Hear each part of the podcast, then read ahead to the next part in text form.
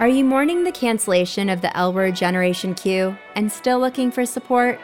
Or battling to keep up with the unhinged fever dream that is, and just like that? Maybe you need some Charleston, South Carolina restaurant recommendations.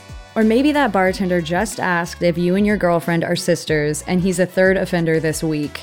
Hey, I'm Cate, a reformed straight woman and long term beauty publicist from the Big Apple. And I'm Rian, a Midwesterner from Kansas working in the tech industry. Oh, and by the way, I'm gay.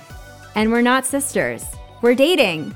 I came out as bisexual just a few years ago, and our primarily straight friend group always has a ton of questions. We're making this podcast for people like them or for anyone who is questioning themselves. This is a safe space for navigating your queer relationship, answering all of your questions, and deep diving about what's happening on and off Bravo. We think these conversations are important, so let's talk about it. Whether you're figuring out your own queerness or want to be a better ally, no topic is too taboo or off limits. We're by no means experts, but we've got the experience, the stories, and the validation you've been looking for. Living in the South now, we know what it's like to be queer in a not so queer place, surrounded by not so queer people.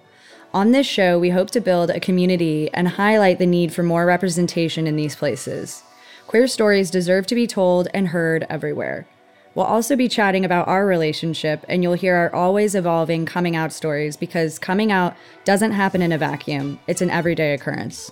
But we know no one wants to listen to a podcast only about our relationship.